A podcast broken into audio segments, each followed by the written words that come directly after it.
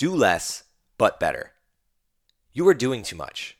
If I had a nickel for every time that someone has said that to me over the years, I'd have a pile of nickels because I'm doing too much other stuff to find the time to go cash them in. Okay, but seriously, you are doing too much stuff that isn't helping you become the greatest version of yourself. Don't be offended. So am I. We all are. We all are doing too much in this hyper fast world we now live in.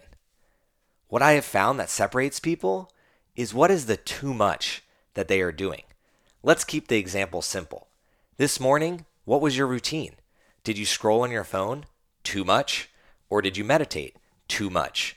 See where I'm going with this? Person A could have spent time doing 30 minutes of scrolling, while person B could have spent 30 minutes doing breath work, meditating, reading, and writing.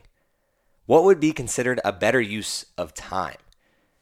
Then you must maximize the better versions of time throughout your entire day then do it consistently for all the days you have moving forward.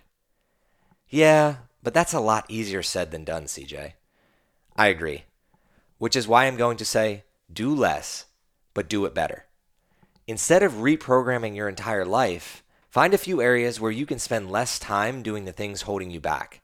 And instead of filling that time doing countless other things that society will pressure you into, think about what better means to you.